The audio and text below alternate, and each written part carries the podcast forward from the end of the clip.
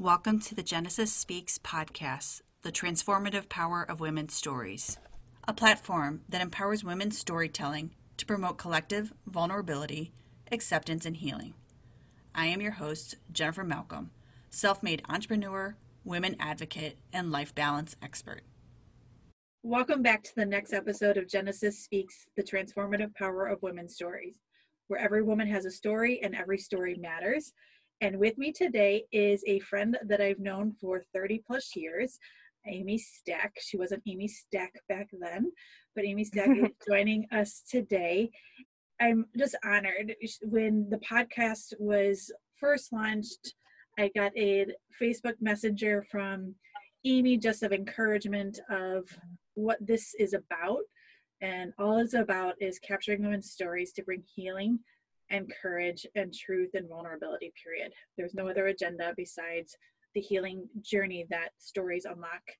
And Amy uh, readily raised her hand and said, I'd love to be a part. And so I'm honored to have you here today. And I have a short little bio, and then we'll jump into your story. So, Amy is a wife, homeschool mom to seven children, a licensed attorney in the state of Ohio, graduated from Baldwin Wallace, majoring in political science and minoring in English composition.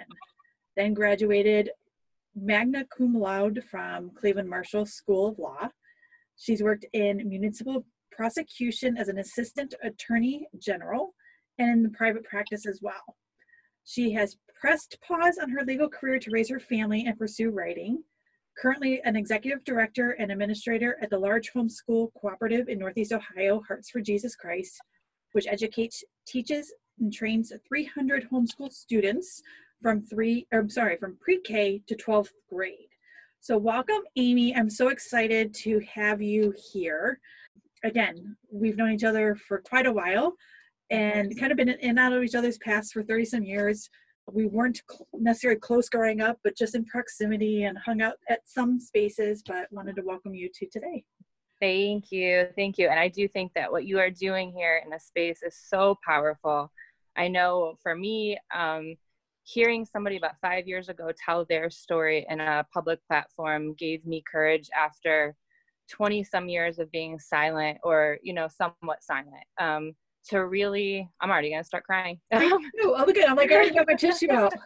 Um, but no that that gave me courage to really be okay with my story first of all be okay that that's a part of my life and then um two just to uh, not be afraid to share it because that really gives um, freedom to the person who um, is living in, in the reality but it also just encourages so many more people that can just take even just one little piece of your story. So what you're doing is amazing and powerful and i'm honored to be a part of it. Thank you. And you're hitting it on the head because when i share and as i continue to talk through my story through the podcast and it's coming out in glimpses it brings healing just speaking yeah. it and sharing it brings healing to my heart and then i know that when i do that it also uh, breaks shame breaks isolation um, and brings courage to someone else to you know start breaking down those own, their own walls of fear shame vulnerability isolation.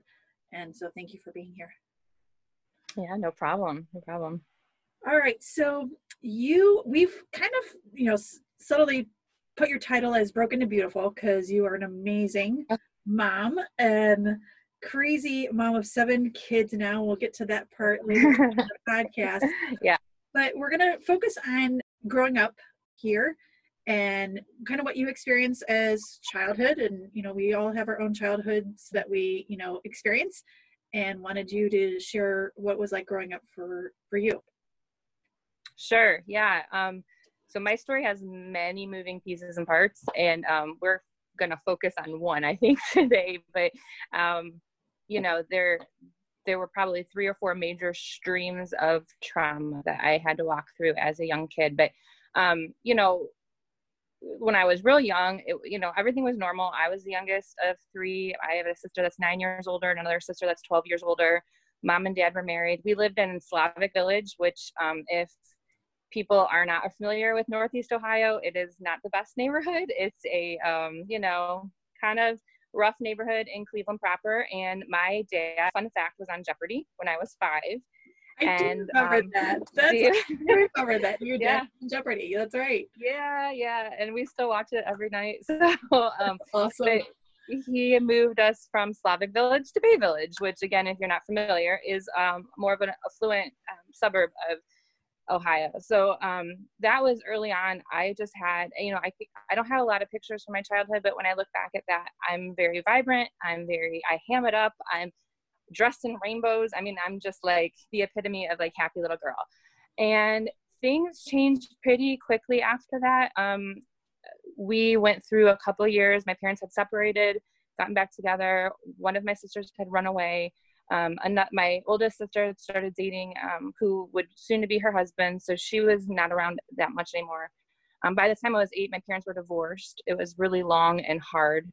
Um, and both of my sisters were um, well one of my sisters was out of the house the other one was about to leave. So i went from this happy healthy vibrant hammy you know posing in front of the camera to um, life changed really drastically really quickly and by the time I was nine, it was just me and my mom in the house. Um, and that's when a lot of things started really going south. And um, there was a man who was close to the family um, who was around a lot.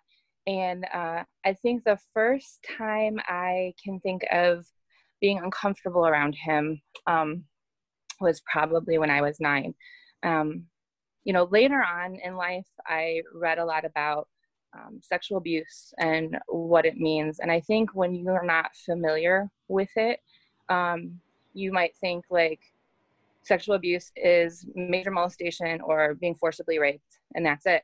And I think what people don't realize is a lot of times for childhood um, victims, there's a long grooming period that can be um, part of your story.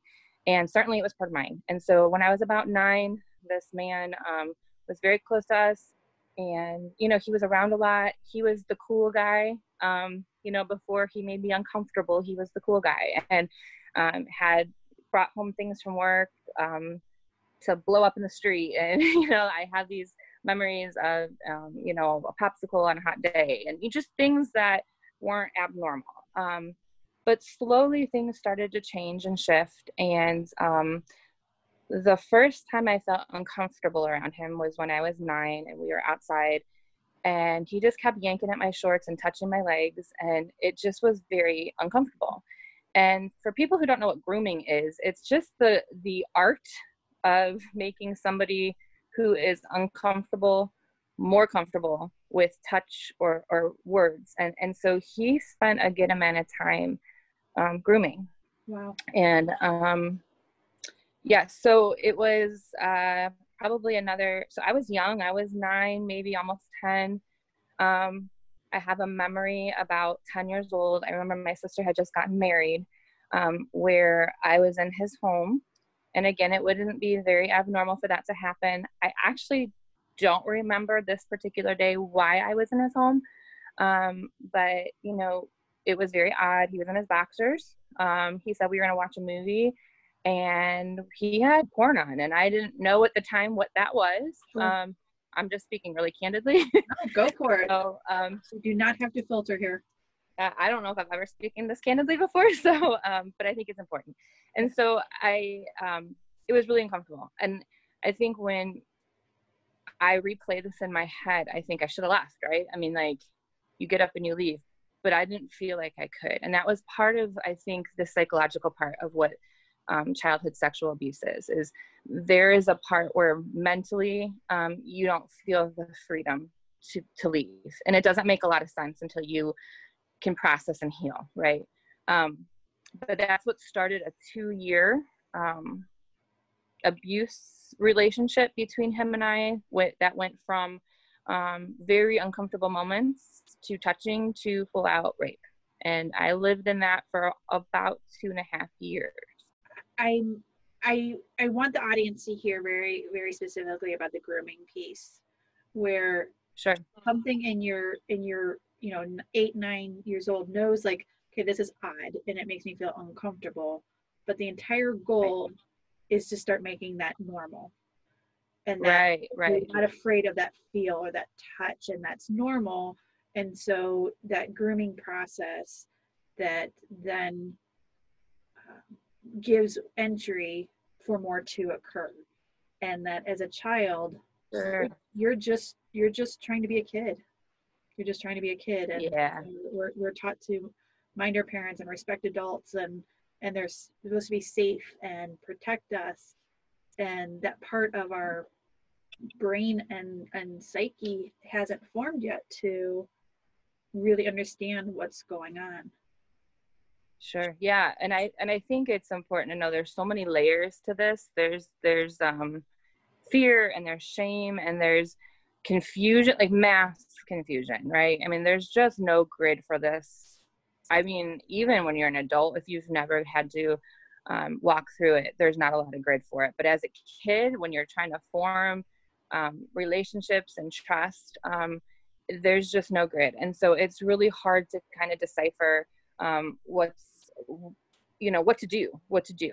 And i think part of the grooming process for me once things started you know like i said there was probably almost a year if i were to go back and really be honest there was probably about a year of inappropriate touching inappropriate things to say you know putting his arm around me and touching me in places he shouldn't. And i'm not even including that necessarily in the um you know when we really entered the abusive part. That was to me part of the grooming. It was making me it was always uncomfortable. I'm I, I was never comfortable. Right. But it was doing it so much that it normalized it. That became my normal relationship with him. And so it almost became an expectation. And it was almost like you turn up the fire a little bit at a time right? And so once you were comfortable with one thing he kind of um, you know entered a new phase and touched more and said more. Um, the the first few times that things really got you know from the time that i was in his living room watching that movie um, or trying to divert my eyes honestly when he was right. watching the movie. Right. He um you know he pleasured himself during that whole thing and that was i mean i'm 10 i've never seen anything like that before. I didn't understand what was happening at all. Like not even i had not had to talk you know? I had not had the class at school. No birds and i went to the small no i mean i went to the small private school like we did not talk about that you know you you left room for the holy spirit between people and you know there was just no no gray. and um and i remember him almost you know there was almost an embarrassment i think on his part and it was a lot of you know you're such a good girl you're such a good girl um thanks so much for just you know it was it's been a hard day for me this was just a way for me to be happy thanks for making me so happy you always make me so happy and it's this like almost um narrative played over and over and over again to where you know, in the middle of mass confusion and shame, which I don't even know if I could identify that I felt shame sure. at that moment, but, um, you know, I'm hearing, I'm helping him. Right. I'm helping him, you know? And so you walk away with this mass confusion going, okay, but maybe whatever. I mean, I don't understand what just happened, but he's happy. I feel like garbage. Um, but okay, that's it. And it wasn't it. It was, um, you know, it was kind of that slow burn as, um, hey, come here. I've had a hard day. You know, come just sit by me. And it was a lot of touching. And at first, it was just him pleasuring himself, probably almost for a year. Um, and then it, it, got, you know, it, it continues to get um, deeper and deeper and deeper. And at some point, and forgive me, because I really don't remember when, there's a lot of like, you kind of disconnect from your body when you go through this. And so there's not a lot of detail as far as timeline um, for me. But at some point, the narrative kind of shifted to you know that if you tell anybody we're both in trouble you know if you tell anybody about this you're you're a bad girl you know if you tell anybody this is your shame right. and i don't know what i must have given off to where that kind of shifted but that's where like this whole nother layer of um, psychological abuse you know w- was involved because it made me feel guilty. Right. And i didn't do anything wrong you know? So um so it was like this this i felt already trapped. I felt like i couldn't tell anybody. Um and just so everybody is aware i didn't have you know this is where i said there's so many moving pieces of my story but i didn't have anybody to talk to during that period of time um, my mom and dad were divorced Um, my dad and I have a great relationship now. He has been my constant, but at the time, um, he, I was, I was led to believe that he was not a good man, and so we did not have a close relationship for many years, and so he was not an option. Um, both of my sisters weren't an option for for many reasons, and my mom certainly wasn't an option. This is not one of those things you run and tell your girlfriends at school when they're mm-hmm. talking about, you know, going ice skating on Friday night and right. what to, you know, how to wear their hair. You don't just tell them. And so you find yourself in this place where you're like, how do you even, who do you talk to? How do you even broach the subject? Um, I remember trying a couple of times with a friend of mine, kind of trying to hint around, but it was so awkward. I mean, it's just so like, they don't have a grid for that either. Right. You know? And I think it's important that the layers of what you're doing, you're a good girl. You're a good yeah. girl. You're a good girl. So he's, you know, he's trying to put into you positive reinforcement for devastating harm behavior, but trying to groom you into, um, but this is a good thing because you're helping, you're helping. And, and as a, as a small child growing up, that's all you want to do. You want to, you know, we, yeah. we, learn, we learn right and wrong and Absolutely. learn to help other people. And he's reaffirming that what you're doing and what he's experiencing is helping. And yeah. then when you're in that for months at a time, it sounds, you know, potentially up to a year of that positive reinforcement yeah. through abuse, then he changes it where, well, now if you sh- say anything, you're a bad girl. So yeah. you're that that silencing your voice and and and not allowing that to come forth again it's the psychological abuse that occurs oh, yeah. is is unheard of.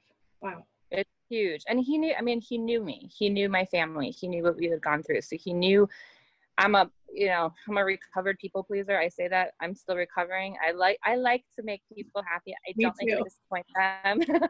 Um i've always been that way you know and he knew that. And he knew that you know i was going he knew that my family was decimated within the matter of a couple years. He knew that I was vulnerable. He knew that um, because I lived with a single mom, there was plenty of opportunities to come and enter my world, you know, and and really remain unnoticed for that part. Um, so he knew all of that, and that's where the predator status really, you know, that's where you just for years and years and years, I felt guilt for allowing it to happen and not calling it out.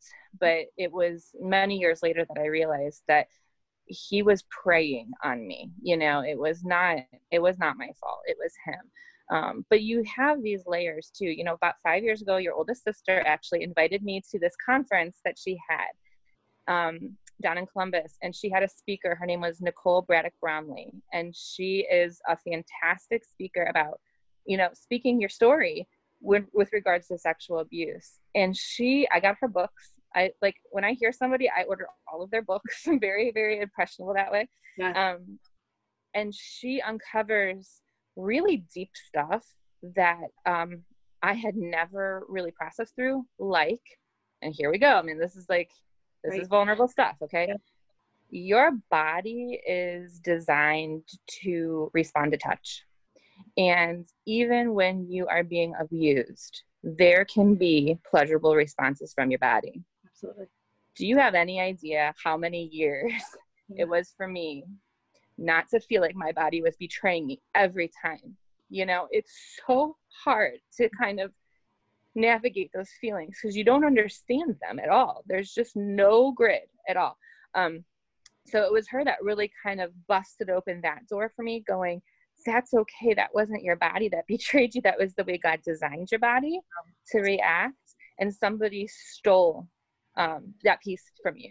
You know, so that was that was actually only five years ago um, that you know that started healing for me. Um, and I've been married for 17 years, so I had to think about that. Yeah. Um, so you know this isn't over. The the healing that comes from all of this. Um, is not over. I know I know of a few um, victims who were victimized later in their either like later teen years or adult years, and they have different things to walk through that I have never had to walk through um, with regards to their healing. Um, but I also have spoken to a few childhood survivors, and it's very hard for us to understand a healthy worldview of people, trust relationships, and just basic biological reactions, to be honest with you, because our whole um, our whole perspective has shifted sure. when we were victimized, when we were abused. Sure. So as this abuse is going on, and you you don't feel like there's there's no one in your world right around that time to speak this to, you're learning your own body. You're mm-hmm. you're learning about sex and sexuality in a way that was never meant to happen. How what broke the cycle or what changed to pivoted through through the abuse?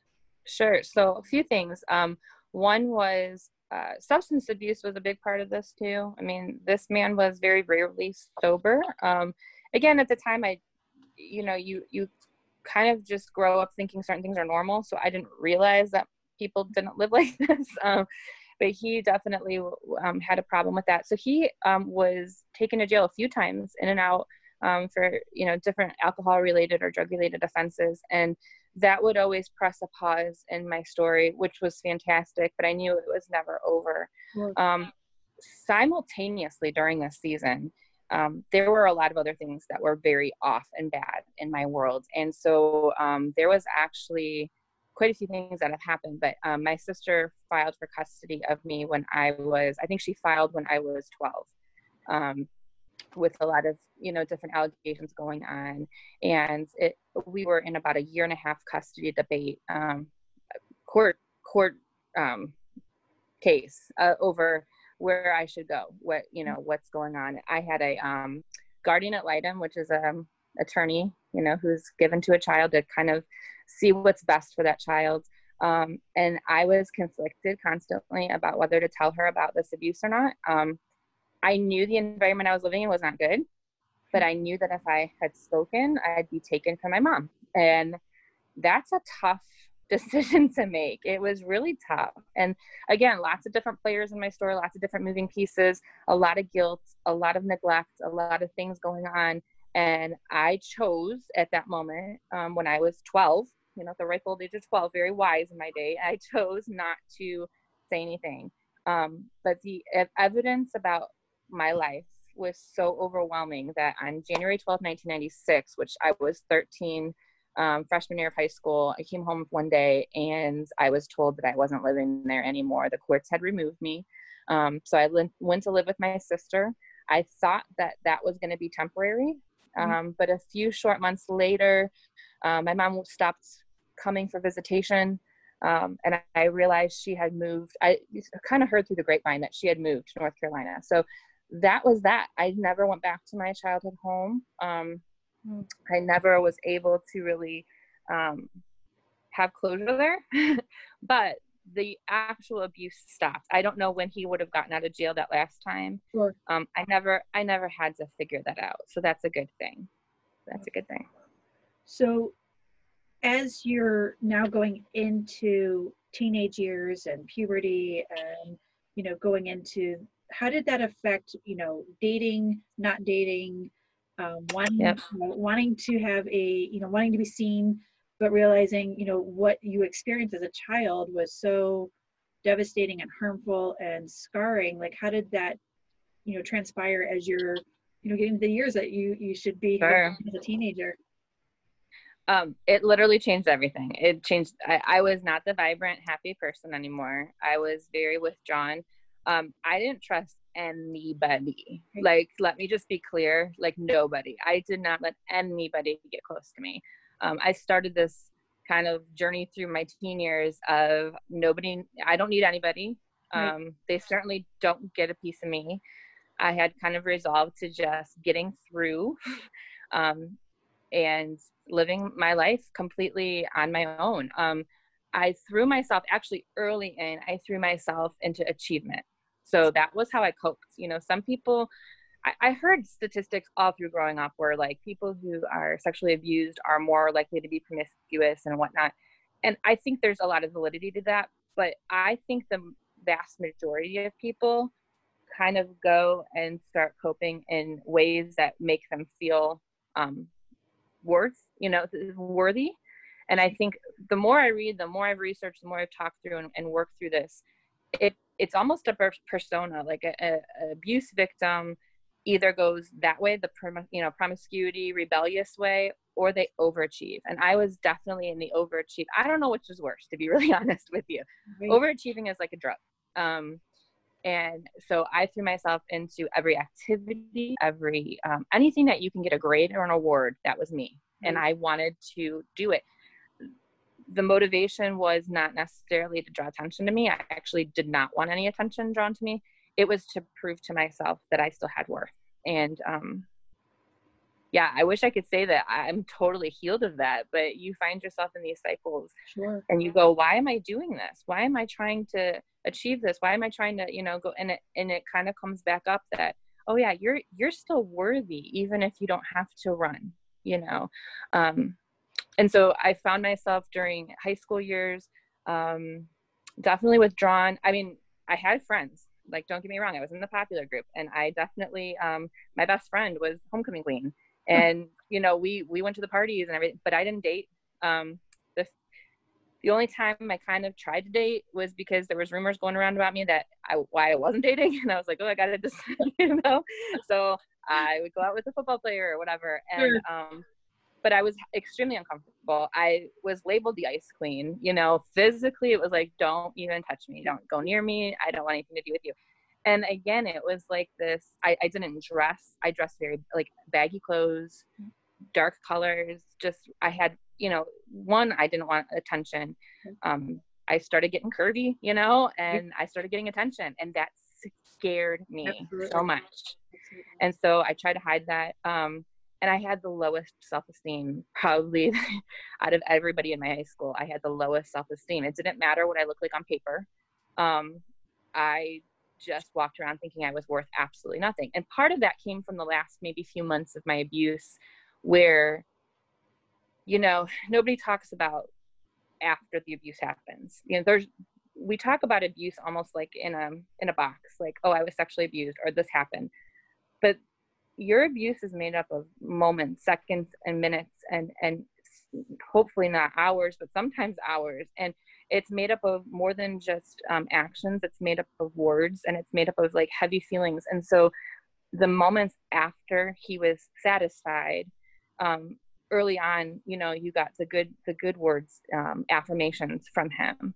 Later on it was i can't believe i'm doing this with you. You're so dirty kind of words you know. Those are the that's what you took on or um you know i was really i was really small and scrawny and it was like i can't you know I can't believe I'm doing this kind of thing. And you just feel like, wow, if I'm not even worth it to him, you know, right? How can I be worth it to anybody else? And so, um, I just stayed away from that. I didn't want anything to do with anybody, and that's how I lived my most of my high school years. Mm-hmm. Um, got involved with church, and um, I did not like anybody there at all. there either. no, I just did not fit in. I didn't fit in. Right. Um, my I best friend in the whole world right now. Go ahead. I, Go ahead. Say, I think part of it, like what we were talking about the achievement, it's something you can control. It's something yeah. that, you know, you don't want the attention, but I am in control. You yeah. wearing baggy clothes, you wearing dark clothes, you isolating, you choosing, I have to go for a football player to check the check the box and then yep. keep moving. But it's that sense of I'm in control of my body and who I am. It, it, even if it's a little bit of power, that little bit of you know this is this is me being taking back what someone stole from me even in minute ways i'm sure at some level was healing and courage. Yeah. And and you still have a long journey to go of how this unfolds right. And i needed to do that right? I needed to i think there's a season of you know the actual time of abuse was over and the next phase of healing for me from my story had to be um, i needed to figure out who i was right. you know and i'm i'm thankful for that opportunity that i got to go. I i, I have um, you know, we talk a lot about in this day and age about privilege. I have an enormous amount of privilege, even despite what I went through. And I was in a fantastic school, um, private high school, where I had opportunities left and right to go figure out who I was and what I was good at. Um, I do not discount that. You know, I think that was very um, huge. I mean, that was my saving grace. I can't imagine walking through what I walked through and not having what I had.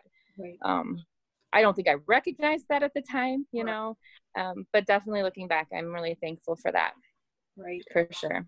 So as you're now, you know, you said you started getting involved in the church. So how did that next season, you know, did you press further into academics?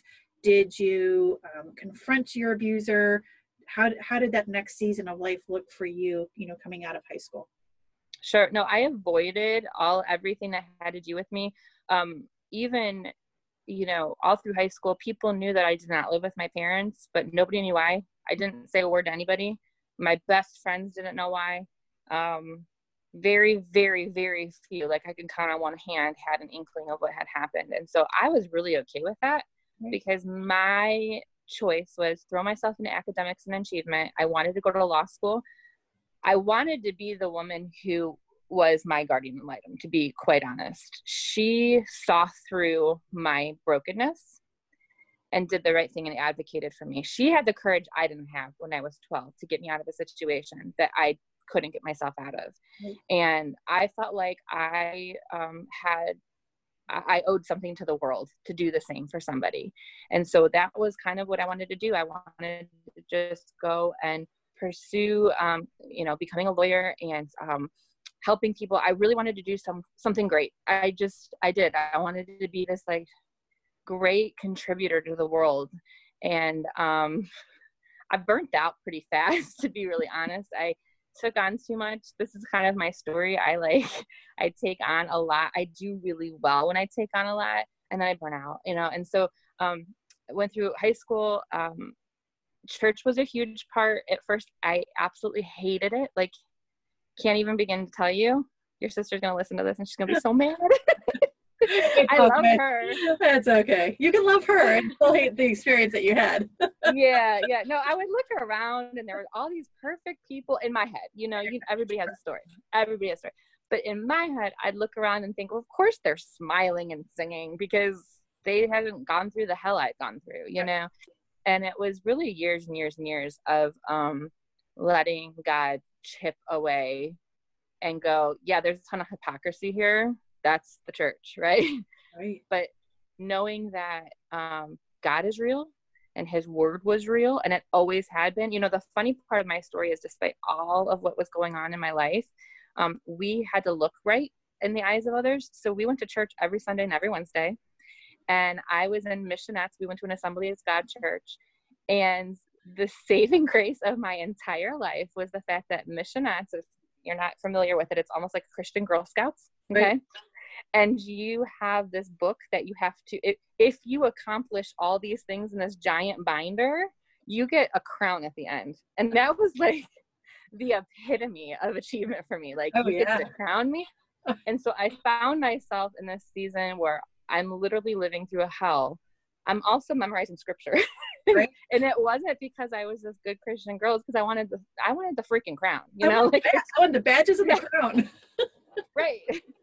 but um, God works in mysterious ways because I still have all of that scripture that I memorized back then. Is it bubbles up all the time in me, and so going through high school, I had this basis, and I really wanted to know: Is he real? Is he in this? You know, who is he?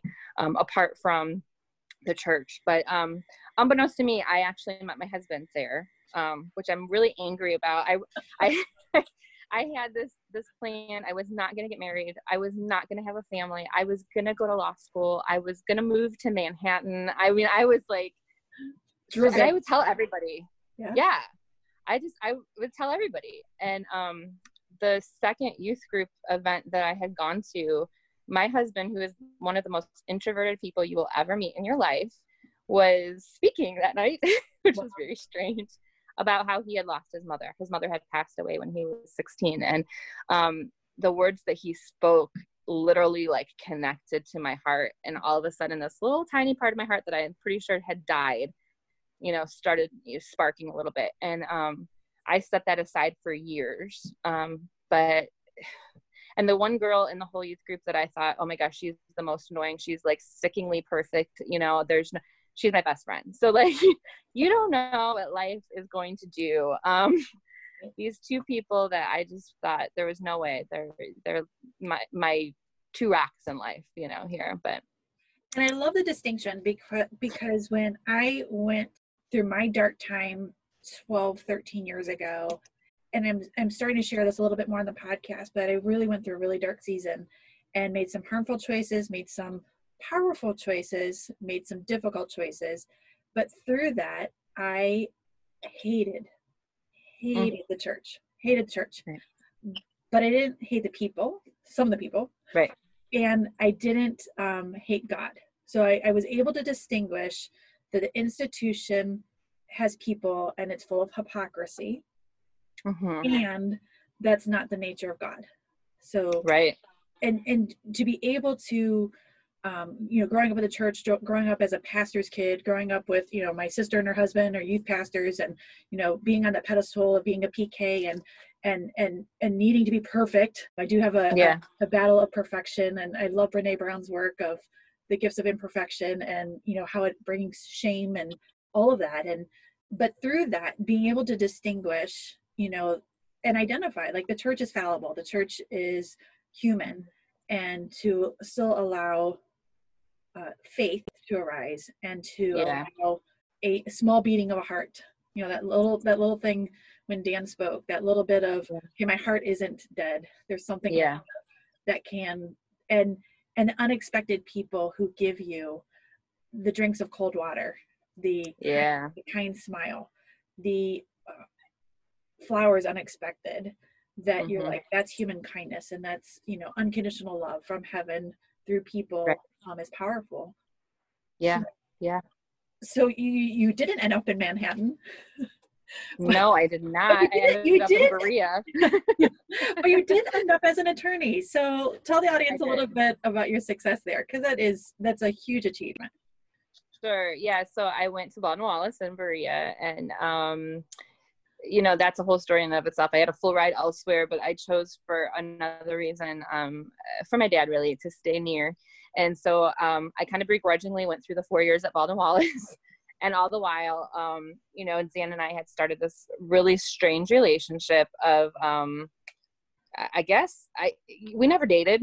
Like we just i i told him early on like i just i if if you like me, you're gonna just distance your like this was social distancing before social distancing was cool, okay? So I told him stay six feet away, don't touch me. I mean, I for real. So for four years of college, that's how we pretty much were. Um and then um my last year of college well, my junior of college, um no, a senior year, sorry. He proposed. Um I finished college a semester early, graduated in December. We got married in March, and I started law school then in September, August, September that next year. Um, I loved law school. It is a world unto itself. Like it is a, um, you know, you can go do really well in school and then like just totally dive, nose dive into law school. Um, they make you feel like you are the worst human in the whole world. Um, somehow I stayed in and survived I loved learning about it. I loved writing. Um, so yeah, I passed like with flying colors all through. I did really well, um, really shockingly, honestly. Um, and then passed the bar on the first try. So I became a licensed attorney. Um, officially, you take the bar in July, you find out in November. So I officially became a licensed attorney um, one month before my son was born. So that's, you know, I'm jumping around in the story a little bit, but yeah. Um, so November of 2006, I was officially licensed. Wow. Yeah. And did you practice? Because I know you were also pregnant.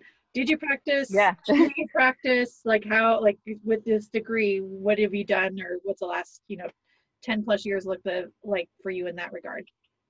Sure. Yeah, I did. I um in law school, I clerked for the uh, a city, a local municipality um, for two years. I loved that. I started working with the prosecutor there. Loved that.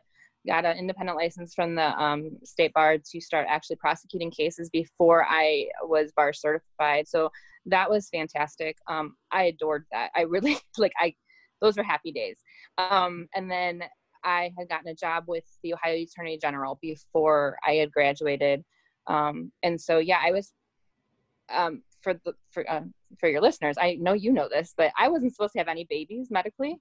Um, so when I started interviewing my last semester of law school, um, I had a, a, lot of job offers, and I, you know, was going back and forth and trying to decide what I'm going to do. And then once I committed to the Ohio Attorney General, I found I was pregnant very miraculously. Right. So this was like, this is like act three of my life, right? like a right. total curveball. Um, and I didn't know what I was going to do. But again, I can't even emphasize more that like I was not healed and whole at this point. I still, I wanted to be a mom, but I had major reservations. And so I started with the Attorney General's office. Um, when Micah was born in December, I took maternity leave. And I think God just did something in my heart, which was part of my healing journey. And um, I kind of felt like um, if I was going to do this mom thing, which was totally foreign to me and it just scared the socks off of me, that I was going to do it my, on my terms and I was going to do it my way and I was going to try to do it well. And again, I like to achieve, right? So here I was like throwing my entire self into being a mom. And I think that disappointed a lot of people that I walked away. I, I ended up quitting my, my job at the attorney general. I worked in private practice part time for a number of years following. So, um, gosh, that was 2007. I quit. And then from 2007 to really 2011, I was in private practice on and off um, part time. I owned my own practice for a little bit of time. It actually grew really, really big and I couldn't handle it. So I kind of started shuffling that off and, you know, started working for other people again. Um, but since 2011, I've really been um, doing things kind of off the grid. Great. So I've been arranging adoptions. Um, I've, I, I arranged the very first Ohio adoption in Ashtabula um, that was done without an agency because adoptions are really expensive. And I tried to cut out a huge chunk, and it was it's a huge battle, but I did it. And um, so I've been doing things kind of hush hush, you know, and pro bono. I mean, I hate that term for free. I mean, I'm serving people. I'm using what um, I'm doing what I want, what I said I wanted to do. I mm-hmm. wanted to help people, and when you're in full time, it's it's easy to get caught up in the rat race. And I became a different person so I'm happy to be where I'm at now, although I'm not making any money. yet, yet, or now. Who knows? Yeah, now. no. That may change, but um, but yeah. so so tell the listeners, Micah. Yes. Through all seven. Yeah. So seven Micah's kids. Yes, seven kids. Um, is 13. Noah just turned 12. Sam turned 10 this week. Emma was our first girl. She's eight. Um, you're quizzing me here. Eli, Eli's gonna turn six next week.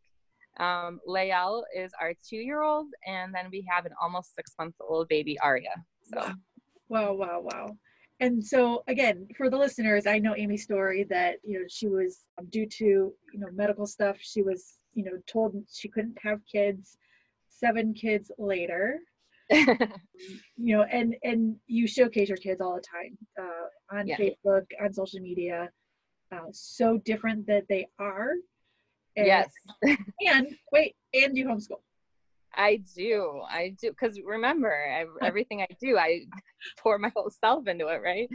Um, yeah. Well, no, that came. Micah, my oldest, is extremely intelligent. And I we went through all of this like what do we do with this kid you know and homeschooling became an option and again not knowing that we were going to have more um, i have endometriosis a grand amount of uterine fibroids and polycystic ovarian syndrome and we had um, i was diagnosed with all these things when i was a teenager um, we had gone through a whole bunch of different um, interventions i actually had a hysterectomy scheduled um, my last year of law school my my health was so poor at that point that um, that was kind of the last option. And I begged for it to be postponed until after the bar exam because I couldn't imagine taking the bar exam and having hysterectomy. And I was 20, I don't know, 23, 24 or something like that. Um, or 25, I don't even know. And um, the blur so, now. I know it all is really at, at this point. And so um, they postponed it and I found out I was pregnant with Micah. So it was just this complete miracle. Um, and then it was like boom, boom, boom, boom, boom. So here we are. It's like I haven't even had a chance to kind of catch my breath and think about. Um, I often say in my moments of frustration, like, this is not my plan. This was not my plan. I'll be really honest. It's still hard. I, I'm not your homeschool mom that makes cookies. And um, my home you know, I want it to be the home where you walk in and you feel like a hug just happened, but it's there's going to be shoes you trip over, and I have you know four boys, and it's just it's loud and wallpapers, you know, coming off the walls. I mean, it's just how it is. so, life, it's real. It is. It is.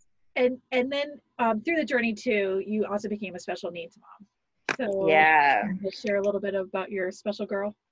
Sure. Yeah. So again, um, you know, when we were talking about ever having kids before Dan and I got married, um, you know, he was aware um, that I likely was not ever going to be able to have them. And we talked about adopting. And, you know, Dan is not a planner. I remember our first big fight was when I had asked him like what his five year goal was, and he was like, "What the heck is that? Like, I, how can you, how can you predict what you, you know, what's gonna, what life's gonna look like in five years?" And it's funny because thank God, our whole life.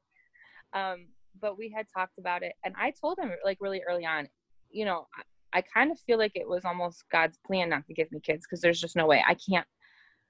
It it it wasn't like I didn't want kids because I didn't like kids. It was I didn't want kids because I didn't know how to be a mom, and I felt so broken that I didn't feel like I could nurture. You know, and the other thing that attracted me to Dan is he's a very independent person. You know, he is not needy. he's not codependent. We are best friends. You know, and um, so that's what made like marriage doable but i could not imagine for the life of me having a child um, you know and god changed my heart and we went through a, a series of um, things to where you know i actually then desired to have kids but still had this fear and i remember praying like every day while we were trying just don't give me a special needs kid like i know that sounds terrible let me mm-hmm. just i am quite aware of how terrible that sounds right um, but I just knew coming from where I came from, just being a mom was going to be hard enough. Right. I, I, definitely questioned whether I could just nurture a mom um, or a, a, child as a mom. Right. I, I couldn't fathom a special needs child. And honestly, through the years of parenting, I thought the same thing. We've had challenges, you know. Um, but in 2018, so just a little over two years ago, um, we went into the hospital to have our sixth child, our second little girl, beautiful labor and delivery. Actually, my oldest was there. Um, he wanted to be there. And so it was just a beautiful labor and delivery. And, um, you know, he got to hold her like as soon as she was out. And I felt immediately, I looked at her and I knew that she had Down syndrome. And, um, whew, there's so much to say. So, um, the the next 24 48 hours became really hard it was a lot of interventions um, what i had known of down syndrome was what i realized is very little you know i, I knew very little. Um, they have a ton of health issues. They have the potential you know to have a ton of health issues. It literally can affect every system and every organ of their little bodies. And so she was taken really whisked away. Um, and again I, I realized i'm privileged to have had five beautiful healthy children before her to where you have this moment where you're snuggling you're bonding the pictures you know you see daddy hold we didn't have that with her. Um it was you know we had some moments but it was very hard. And um we then oh gosh it was just intervention after intervention doctor after doctor hospital after hospital. And at 10 days old she was also diagnosed with what's called um, transient myeloproliferative disorder, which is um, a blood disorder that is pre leukemic. Um, her body has the ability to basically produce leukemia cells, um, different strains of them. And so then they tested to see if she did, in fact, have leukemia, and she did. So at 10 days old, here, you know, 10 days before this, I was prepping to have bring home this baby. My stress was about how to transition from five to six kids. Right. Do I have meals in the freezer? You know, do I have the onesies washed? And 10 days later, we were sitting in a hospital room in, you know, uh, onco- pediatric oncology, um, just broken, just absolutely broken. We actually received the official Down syndrome um, diagnosis at the same time as we received the leukemia diagnosis and it I, I, mean that was the only time i've seen my husband lose it like he's so steady.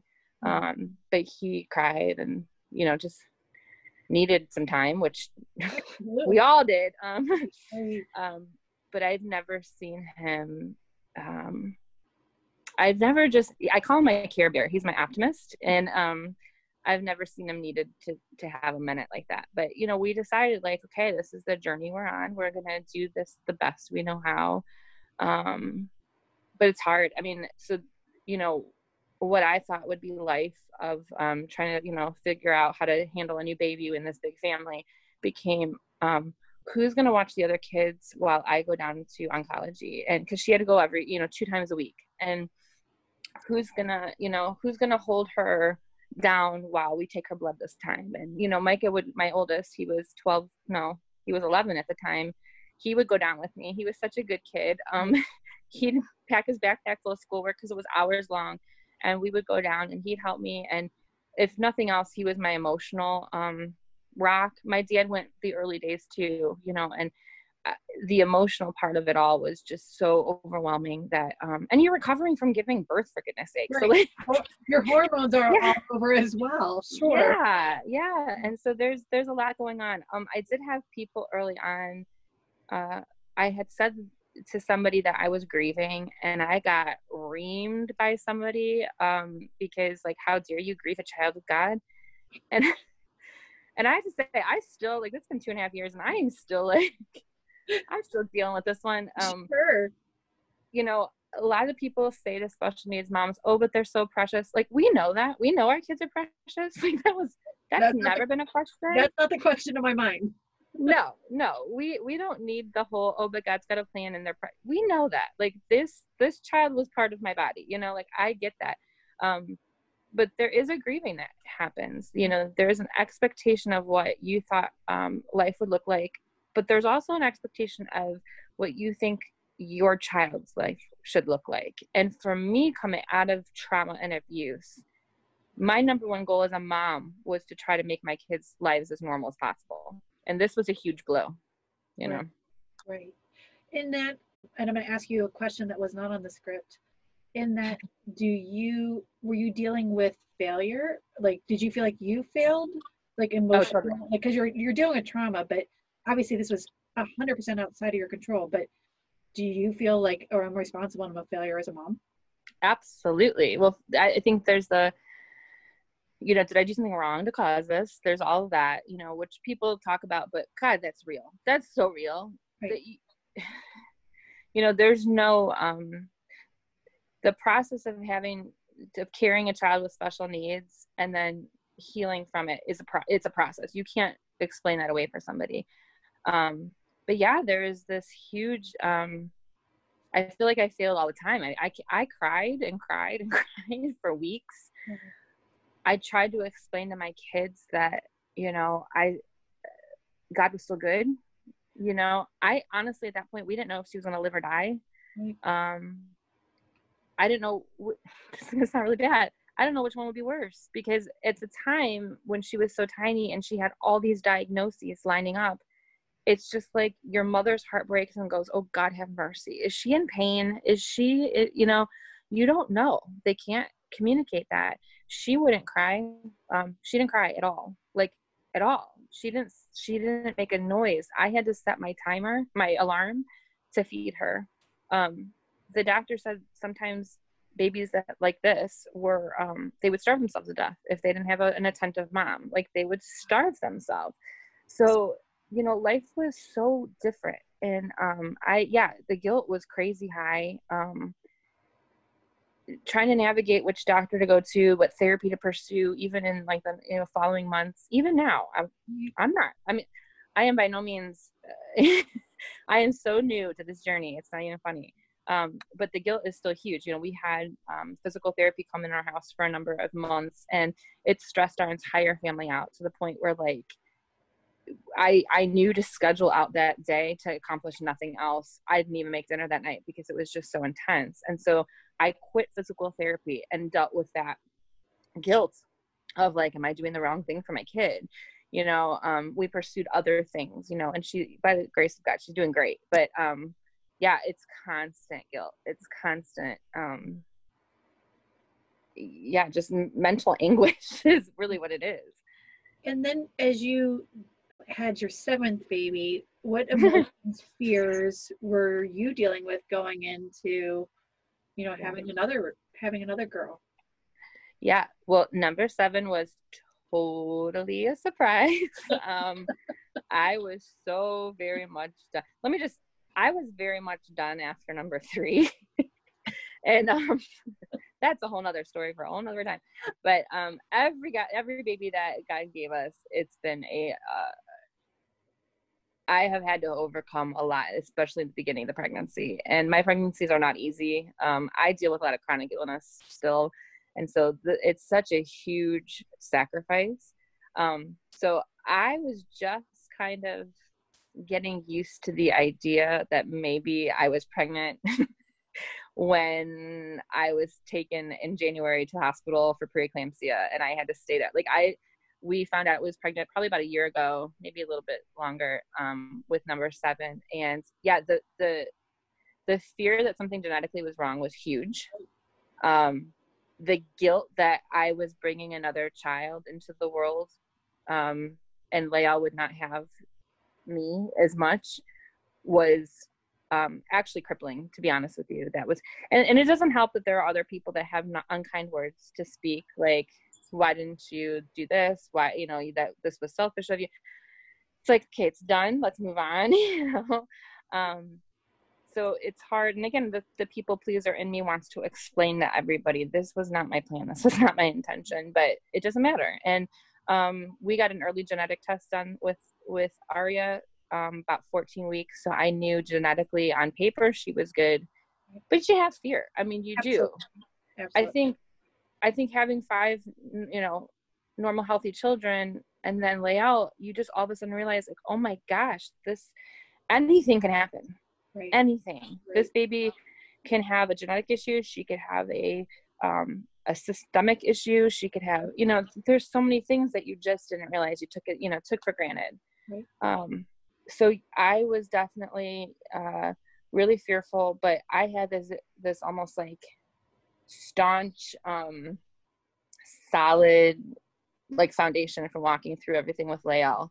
You know, it was a year and a half, two years of like heavy advocacy for my daughter, um, finding a different voice that I've never had before, um, and just not caring what people thought. I mean, just really honestly, I probably have grown more in the last two years of my life than the last you know the previous 36 and it's just um, so this was interesting but i did go into the hospital in january with aria um, and had to stay there for five weeks and deliver her prematurely because of preeclampsia. So it's like oh, it's like life just have just you know giving me the blows but um, she's happy and she's healthy and we're adjusting still. And it's just amazing that and and this is you know part of the why this this podcast if people would just keep their mouth shut and be kind right. Say, people say some of the stupidest things some of the most insensitive things. And you know and i've said this on you know podcasts in the past is you know sticks and stones break your bones but words will never hurt you. That's like such the epitome. Oh. the words stick. The words yeah. repeat and repeat and repeat and repeat. And and you know it's you know as a as a woman going into i don't even know if i want to be a mom then being an advocate you know that being such a plumb line of your dna is i'm going to be an advocate and a fierce protector of my mm-hmm. kids for anyone to come in and to question you know mm-hmm. that that bone that that dna that that you have that's innate now is so troubling and it is it's, it's heartbreaking when people say and I think women have to keep in mind, like, and I think this is the power of what you're doing too, is, you know, when people meet you at whatever part of your journey, that's who they think you are. So if you've met me um, three, four years ago, I'm this homeschool mom of money. If you're on my Facebook feed, you're right. You see my kids. Um, you might see what we do or what you know. And I get comments all the time like, "Oh my gosh, you're such a good mom." You're, and I'm I'm gonna just be honest. Like I am working it out with fear and trembling. Okay, like this is not easy for me. There's not one day that momming has been easy for me. Um, I'm just trying to live the best life that I can. But what they don't see are the many, many years of pain and hurt and frustration and abuse and overcoming that have gotten me to where I'm at. And so everybody has that. Everybody has these years where nobody really knows who they are. And we just kind of jump in their story in this timeline and assume that um, they are who we think they are. And we set the expectations for them on how they should be or how they should react. And it's so unfair that we do that to each other. But we do, you know. I want to um, wrap this up with as you're now sharing your story of your abuse, when did that in your adulthood, you know, obviously you, you married Dan, you're taking that step of healing to let your guard down and uh, show intimacy, vulnerability with someone even from six six feet apart from four years, the poor guy. um, when did you feel um, empowered to start uh, sharing your story and that real that real healing process for yourself sure i mean um so the first person i ever shared my story with was when i was a teenager it was my cousin. Um she was my very best friend. And i think because she couldn't run away from me because she was my cousin i felt safe. Sure. um she was on my dad's side. She passed away 10 years ago. It'll be 10 years this october. And when she passed away uh I lost a lot because she was probably the only other person besides my husband who knew everything, you know, and even my husband, like he just, I mean, he knows everything, but like in layers and in seasons and in phases. Whereas she was the, um, I just emoted. I I let her have everything. And I remember when she was buried, like just feeling like part of me was buried with her because she, you know, um, that was my only real connection to the process of processing through the trauma. Um, but she was wonderful. Um, and then, yeah, Dan and I, because of our social distancing relationship, um, we um, talked a lot and we wrote a lot. And as things were progressing with us, it was like, oh God, if this is going to go anywhere, I have to tell him. Um, and again, it was little chunks. It was like, hey, just so you know, I have some sexual abuse in my past. And um, such an awkward conversation, especially like when you knew somebody for years and years and years and you're not even sure like are we getting married do i tell you these things so it really wasn't until like we were engaged that more came out um let me just be perfectly honest like i didn't realize the extent to what i what i still had to heal from until after we got married um we very much social distance throughout most of our relationship and um, marriage was a huge shock to my system and um, it was really hard for me really really hard um, to open myself up that way.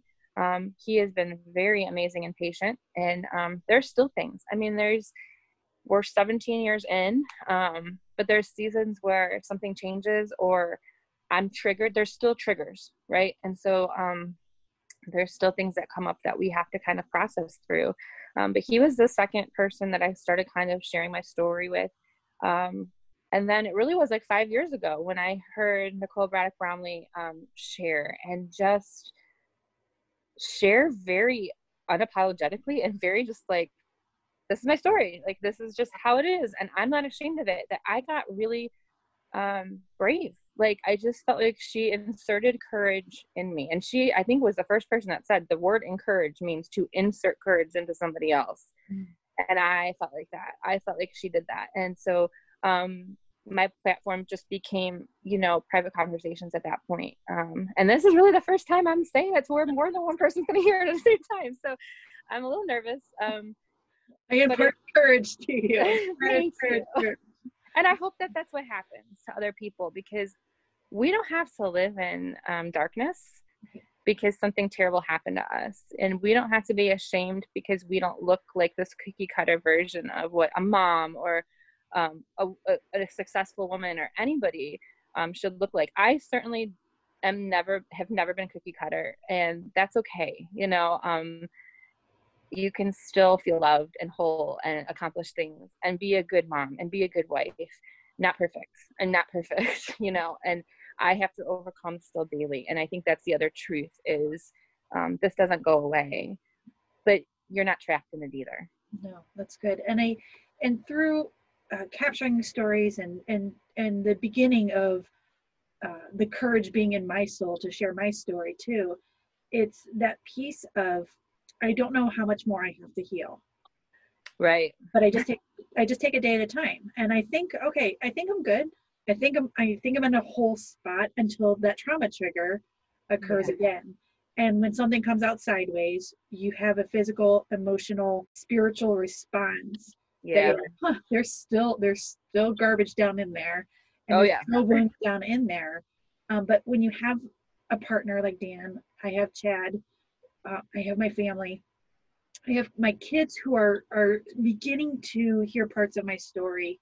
But when when you have a community who embrace you like your cousin did and and and surround you with love Yeah. and pull in that pain and be a safe space for you to share that that's the power of he- the healing journey that's the power of inserting that courage to Yeah. break the silence to break the shame and whether it's something that happened to you or something that someone chose to do it's still shame it's still Right. brokenness it's still that journey of vulnerability that when we um, start speaking our truth and are using our voice that the power of shame is broken and that is the bedrock of you know advocacy that I, i'm hoping to you know continue to convey through this podcast is it's breaking the lives of shame. And Yeah. we've made choices. I've made poor choices in my life. People have made poor choices in their life. And you know i i say it's like failing an open book test. When you know the right answers you know the right answers and you choose to fail an open book test the amount of shame that comes with that is unbearable but with gentleness and kindness and allowing time to heal and forgiveness from people forgiveness toward myself it's just powerful and you know that collective vulnerability here is is the goal so Yeah. Yeah. It's good. any any closing remarks for our listeners as we wrap this up Oh gosh, so many. No, I'm kidding. um, I think um, I think if I were to leave everybody with one thing, it would just be to be open to what God has to use in your life to heal you. Um, because I thought my healing was going to come one way, and it has come completely another way. And just when you think that you can't handle something in a gentle loving way he shows you he can't you can and um i am not i would not be the person i am today without the very thing i wished away and that would be my family you know my, my husband and my kids um for years and years and years i ran from that and here i am healing the deepest parts of my heart through them and um not using them to do it but god's using them Yeah. to teach me in big ways you know big ways um that there's hope and there's wholeness. And um, when you take a piece of paper and you rip it up in all these tiny pieces and you stack them back up on top of each other, it's stronger than a whole piece of paper in the first place. And that's kind of what I always look at it my life as is um, I'll never be able to glue it back together, um, but I'm gonna intentionally piece it back together, stack it on top of each other, and be strong because that's what my kids deserve um, that's what people behind me who are going through the same thing or have gone through the same thing deserve they deserve to hear people who have come out on the other side and said you know i get it it sucks like i think that's the other thing you know say to somebody in in those times it sucks you know there's no good cliches to say except for that um but god's good and um there's goodness on the other side and there's healing and hope That's awesome. Well, thank you so much for being with us today and for having your courage to share thank your you story. I know that you did it with amazing courage. Like you, you didn't even second guess um, that that you wanted to do this. You uh, needed to do this. You wanted to be a, a voice for other women and Mhm. gone through abuse and um, even as a special needs mom and the that's a whole nother podcast there with it is with that that piece of motherhood and but you you really just said yeah this is i, I want to do this and i honor your Mhm. courage and honored that you were here today to share your story so thank you so much thanks for having me. You're so welcome. So um, that's it and we will catch you next time on genesis speaks podcast where every woman has a story and every story matters. Thanks so much. Subscribe to the Genesis Movement to empower women's voices and reclaim the power over your own narrative.